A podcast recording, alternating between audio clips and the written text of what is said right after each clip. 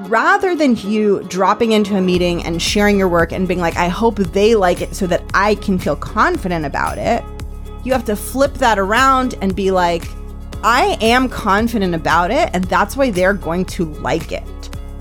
I want you to remember that leaders make the first move. So you have to make the first move to believe in your work, believe in your ideas, believe in your suggestions, believe in your projects, believe in your content, and share it with your audience from that energy so that they can believe in it too.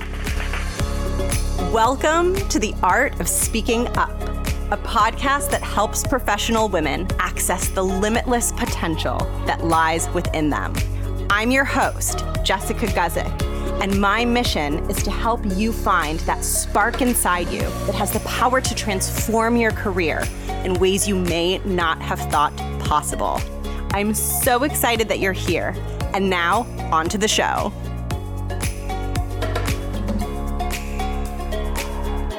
Welcome to the podcast. Thank you so much for tuning in. I hope that you're doing well. I always get in a very nostalgic mood when I'm recording these episodes for the end of the year because it's all like cozy and the holidays are coming up and I'm reflecting on the year. So, just feeling very excited to record this episode.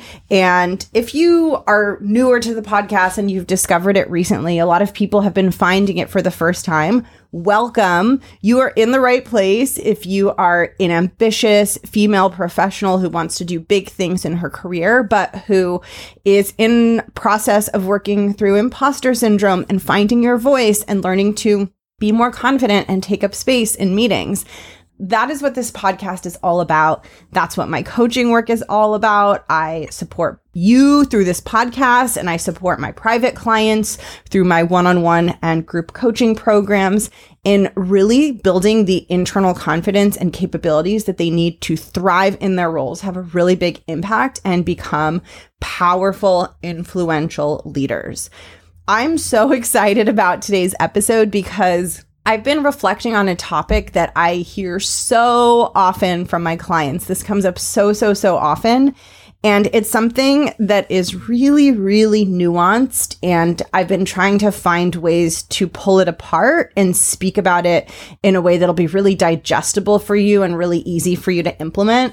And what I'm talking about is something that you might have experienced. Again, I hear it so much, but it's when you're getting feedback that relates to your growth in your professional environment that feels a little bit mixed or a little bit inconsistent.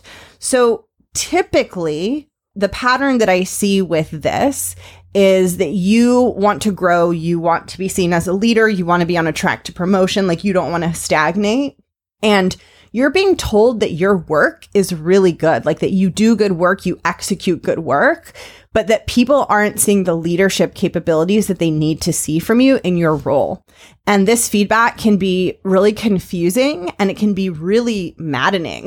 like it can be crazy making because it's a little bit like, okay, so you're telling me that my work is good and that's why you don't want to promote me, or that's why you don't have 100% faith in my ability to step into this next role, or this big project, or this big leadership position.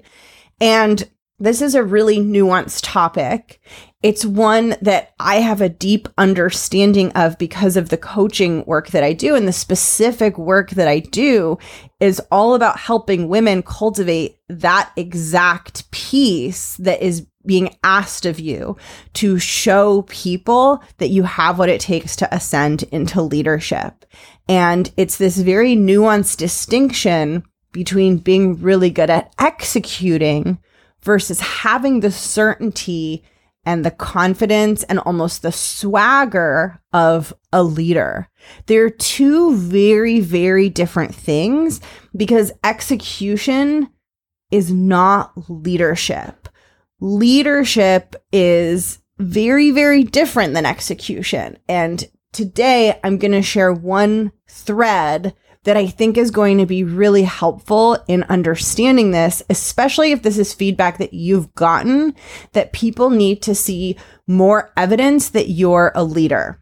Now, here's some context that I want to give you before I dive into this, which is that there's a lot of different threads to this but I don't want to overcomplicate this topic. So the way that I want you to think about this is like for you to show people around you that you are a leader, not just an executor, that you can handle the bigger role.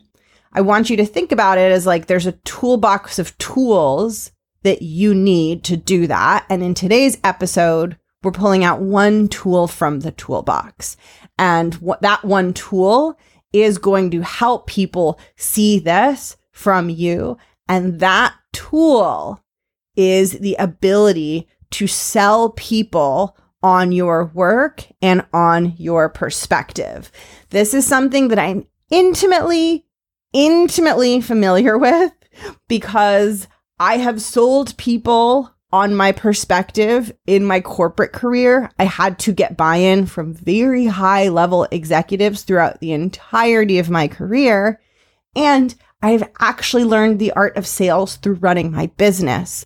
So selling people on an idea or a goal or a direction is something that I have become familiar with from so many different angles. So it is so easy and clear for me to see with my clients where they aren't selling others on their perspective because they aren't sold themselves. They have an uncertainty within themselves around whether their work is good and whether their perspective is right. And because they aren't even sold within themselves, they present it to others in a very passive way.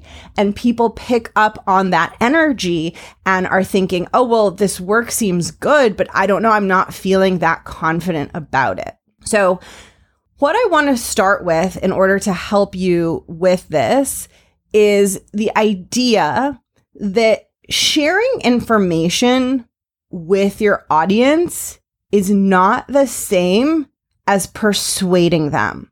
This is really, really important. So sharing information, all I have to do is tell you the information. I don't need you to agree with me. I don't need you to like it. I just need to make sure you know the information. It reminds me of when you buy an appliance or you buy something, you order an appliance on Amazon and it comes with the little like booklet of instructions and like the little booklet of warranties, you know, little booklets that come with the things you buy. I don't think any of us have ever opened that booklet and had our lives change and our minds blown and been like, oh my gosh, this toaster instruction booklet has me feeling some kind of way. No, no, no. We just throw it out because it's just boring information. So that's kind of like what comes to mind for me when I think about sharing information. It's just like, you bought the toaster. We got to tell you how to use it because that's something we have to do as a toaster company. Here's the booklet. Whereas influencing is very, very different. When we're influencing, of course, we are sharing information with our audience, but with a very specific goal of having them agree, having them buy in, having them come join us on the next step that we are about to take. Now, one of the first barriers that gets in the way of so many women exuding leadership, as they should, because you are all brilliant, right? So I'm not like talking down to you here and telling you about all the things you're doing wrong. I'm telling you about all the places where you're not allowing your full brilliance to shine through and be seen by your audience. But one of the first reasons that, you know, gets in the way of you doing that is this idea that when you speak, when you share your work, when you're part of a conversation, in your mind, there isn't a distinction between sharing information versus persuading. You just think I'm sharing information. And that's the first thing that gets in the way because what you want to be doing is showing your audience not just what you think, not just what you're working on, but why it's good, why they should be on board with it. So you can't just say, here's my idea, here's my project, but you have to do that in a way where they're like, she seems like she knows what she's talking about here. And like, this is a good idea. It must be a really good idea. Now, here's where the plot thickens, and here's where this gets a little more complicated. And here's the second barrier to exuding that leadership and people really seeing you as an authority is that you have to be sold yourself before you can persuade someone else. So let's just take an example that is really basic and seems really innocent on the surface because I want to show you how dramatic the contrast would be. Let's say you did a project and the project's already done. There's no decisions to be made. Like the project is finished and you're having a meeting to share the findings of the project with your audience. So this is a great example because in this example, because the project is already done, you could almost argue in your mind, like, oh, well, like, there's nothing to persuade my audience of. The project is done. I'm literally just sharing information. I'm literally just telling them what happened on this project. But it's that exact thought process that you're having that's causing you to often it's causing you to show up and share the information in a way that doesn't have your audience seeing you as a leader. So when you come in and you share these findings with your audience, if you approach it as like, okay, this project happened, and now I have to like share this with them and get this information across to them, they're going to have an experience of like, is this important? Does this matter? Why are we here? Why are we learning about this project? Because you're approaching it as sharing information. But when you approach it as I'm persuading and I'm here to show them something important and get them on board, and you share the information from that energy, then your audience has an experience of like, oh, like this project happened. Whoa, what was that? What did we learn? And all of a sudden, they're having a very different experience of what you're sharing, even though it's quote unquote exactly the same. So, as a very concrete example, here's what it could look like to kick off a meeting when you're in information sharing mode versus persuasion mode. In information sharing mode, you might say, Hey everyone, thank you so much for coming to this meeting. As you know, we just finished project XYZ and we have the results. So we're going to be reading out what we found, what we discovered, what it means for the business, and how we're going to be wrapping up this project and moving on to the next one. So that's like you're just sharing the information, right? You're going to tell them what happened in this project. Versus if you're in persuasion mode, you might kick off the meeting like this. You might say, Hey, everyone, thank you so much for being here. I'm excited to walk you through the findings of Project XYZ. We finished the project, so it's done, but we discovered some really useful insights that affect our business and that are probably going to impact the choices that we make next quarter and next year. So I'm going to be walking you through these, sharing the discoveries and facilitating a discussion on what this means for us going forward and why we should be using these findings to inform our strategic decisions for the next quarter and the next year ahead.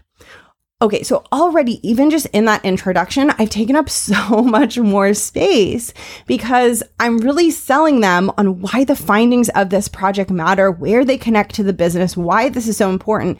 I'm going to get much better engagement from my audience because all of a sudden they're like, oh, this is going to affect our business plans for next quarter. This project seems really important. It sounds like she discovered these really useful things, right? So in the first scenario, I just took what was there. I took the information and I shared it with my audience. But in the second scenario, I slowed down and asked myself, why is this important? Why am I very excited about the results of this project? What does this mean for my audience? Why do we all really need to be paying attention? I ask myself those questions before I share it with my audience. And because I've asked myself those questions, I share it in a very different way. And instead of my audience being like, this meeting is going to be a snooze fest, now my audience is thinking, oh, I, I better perk up and listen. This sounds important. And when they have that experience of, I better perk up and listen, this sounds important, they're also going to have different thoughts about me as the leader or facilitator of the meeting, right? So if I'm just sharing the information in a very straightforward way, I'm going to be very forgettable as the person leading the meeting. But when I'm persuading my audience and bringing them along with me in that more influential way, suddenly I am taking up more space and my audience is much more aware of me as the leader, my presence, my role in the project. I don't get so lost in the delivery because I am the engine, the power behind the delivery. I am driving what is making the delivery interesting and engaging. So again, on the surface, this is a really basic example. You have an audience, you need to update them on what you found, right? But in one situation, they see you as the execution person who's just there to get the project done. And in the other situation, they see you as the leader. Now, I want to give you some tangible tips and some tangible mindset work because I'm all about the mindset work all day, every day. Love mindset work to help you get into this mode and to help you communicate and share information and lead meetings and lead projects from that second energy, that energy of persuasion, that energy of influence, that energy of a leader. Now, here's the thing that is so important in all of this is that for you to powerfully guide your audience through what you're sharing and for you to present it to them in a way that positions you as a leader and makes them want to listen and makes them see how important it is, you have to first be sold on the fact that your work is really good and really important. And this is where so many people fall off this process because they're questioning their work. They don't think their work is good. They don't think it's important. They don't think that they're super smart. They don't have these empowering thoughts and beliefs about their work. So they go to share it with people and they're looking for their audience to help them believe that their work is good. So it's like I'm bringing this presentation to my audience hoping that they like it so that I can feel confident about it. And they feel that energy from me. And that is not a CEO energy. That is not an energy that makes them see me as a leader. And I'm not the leader. They're leading. They're leading my feelings. I'm waiting for them to tell me how to feel about my own work. So if it feels hard for you to take up space in the way that I'm suggesting and to really own a room in that way, it could be because of the way that you relate to your work and yourself, right? You first have to have that conviction about the work that you do in order to pull your audience along in that way, in order to take up that space, and in order to really share it like a true leader.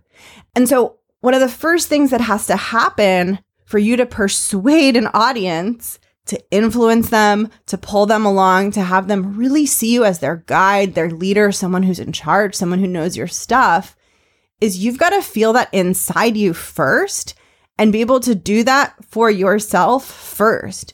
You have to understand why your work is so good and be clear on that in your mind before you go out and show it to other people. So rather than you dropping into a meeting and sharing your work and being like, I hope they like it so that I can feel confident about it, you have to flip that around and be like, I am confident about it, and that's why they're going to like it. So you are leading. You are coming in with the conviction that it's important, the conviction that it's high quality, and that's what brings your audience along. And that's what true leadership is, right? Leadership means going first. When we are going first, we can't be waiting for our audience, for our boss, for people around us to give us the conviction we need.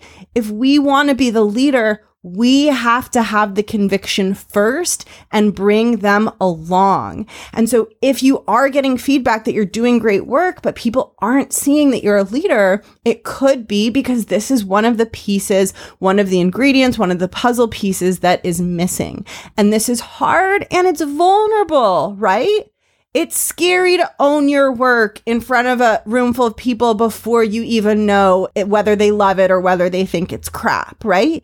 It's scary to lean into the belief that your idea is good and to share it with a deep conviction before you know if your audience is going to like it or not. So It's scary to make the first move. It's scary to be the person who is backing your own ideas the hardest. But if you want to be a leader and you want to be seen as a leader, that is exactly the thing that you need to do. That is exactly the thing that's missing.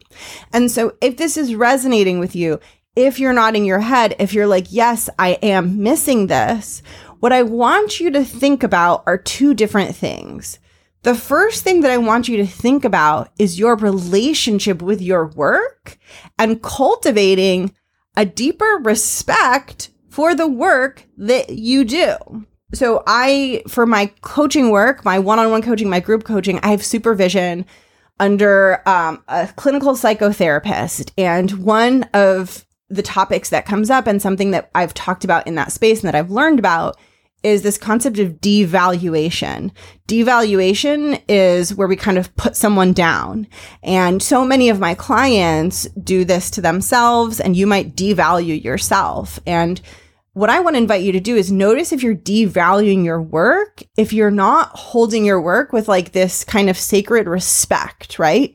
So you really want to do the opposite of devaluing you and your work. You want to respect it acknowledge how important it is, acknowledge all that went into it, and be really careful about the thoughts that you allow yourself to have about your own work. Because one of the things that needs to shift for you to speak like a leader, exude that leadership, is you have to be in deep respect with the work that you do and you have to stand by it and you have to back your own work, right? For people to trust that you can lead them through something hard, that you can be a leader, you can navigate something hard, you can navigate something bigger. They, they need to see you backing your own stuff, right? Like they need to see that you have that internal strength and that internal capability to come up with something and believe in it and push it forward, right? Without without needing first to get approval, without needing the feedback first because that's that's not what leadership actually is. It's having the courage to back what you do. And so I really want you to think first about your relationship with your work, whether you devalue your work, and I want you to think about what relationship would a CEO have with their work and their ideas, right? Or think of the C suite at your company. Your chief marketing officer, what kind of relationship do they need to have with their marketing plan for the year in order to guide the entire marketing team through a successful year? They can't be like, this is horrible. This is crap. I'm not good at this. They have to stand by it. They have to respect the vision. They have to back it, right? That's what's needed from you. So that's the first thing. The second thing that I want you to work on and be aware of is that you're never, ever, ever just sharing information. Like there's never a meeting where the only purpose is to give someone a toaster instruction booklet. Every meeting that you are leading, that you are in, it's expensive. Add up the hourly salary of each coworker that you have invited to your meeting, right? It's like this was a thousand dollars or more, depending on who's in the meeting and how long it lasts. And it's like, what are you doing with that time? Make sure that you understand that each touch point is a chance to rally your coworkers more deeply into whatever it is you're doing. And what you're doing affects them. So them being bought in and excited about it is incredibly, incredibly important because if they weren't impacted by it, they wouldn't be in the meeting in the first place. So if they're in your meetings, they're connected to your work. And if they're connected to your work, you want to use that opportunity for them to feel like this is an important project, for them to see the value, for them to be committed to it so that it's not just you running off on your own, but it's a bunch of people who are really excited about what you're doing, really want to be a part of it and really want to support you. When you start doing those things, that's when you will start getting feedback that you're showing more leadership. And I know that this can be really intangible. That's why with this episode, I almost kind of hesitate to record this or I try to make it as simple and straightforward as possible because the truth is, when it comes to leadership, so much of it is an internal confidence and internal energy. So it's not as straightforward as some of the other things that I teach, where I'm like, look, if you go through these three steps, your content will be clear. You'll have strong executive communication. But when we're talking about like that leadership factor, that X factor, it is more intangible. And so I hope that this gives you a sense of some of the places where there is an opportunity for you to step into it more. If you're getting that feedback that's feeling very intangible and that's feeling very hard and tricky for you to implement. So to summarize this and bring this all together and tie this in a bow, if you're getting feedback that you do good work, but that you're not demonstrating enough leadership, it could be because you aren't sold on the work that you do and you aren't coming into meetings and spaces with the energy of you are totally sold on it and you're there to sell your audience on why it's exciting. But instead, you're coming in with doubt around the work that you do, kind of waiting for your audience's approval before you can feel confident about it. And I want you to remember that leaders make the first move. So you have to make the first move to believe in your work, believe in your ideas, believe in your suggestions, believe in your projects, believe in your content and share it with your audience from that energy so that they can believe in it too. Thank you so much for tuning into this episode. If you want to take this work deeper. If you want to develop this X factor within yourself, this is part of my genius as a coach. This is one of the things that I do best is to help women find this in an authentic way within themselves. I do it both through my one-on-one coaching, which you can apply to work with me through my website at jessguzikcoaching.com slash coaching. And this is also something that I do with my clients inside my group program, the Art of Speaking Up Academy, which you can also join the waitlist for on my website by going to jessguzikcoaching.com slash academy. The next cohort of the academy is launching in the spring, and I will be taking on one-on-one clients if you're interested in that throughout 2023. I hope to get to work with you. I hope to get to meet you. I hope to get to keep podcasting for you. I hope all of the things get to continue. I will catch you next week, and I hope you have a beautiful day. Bye.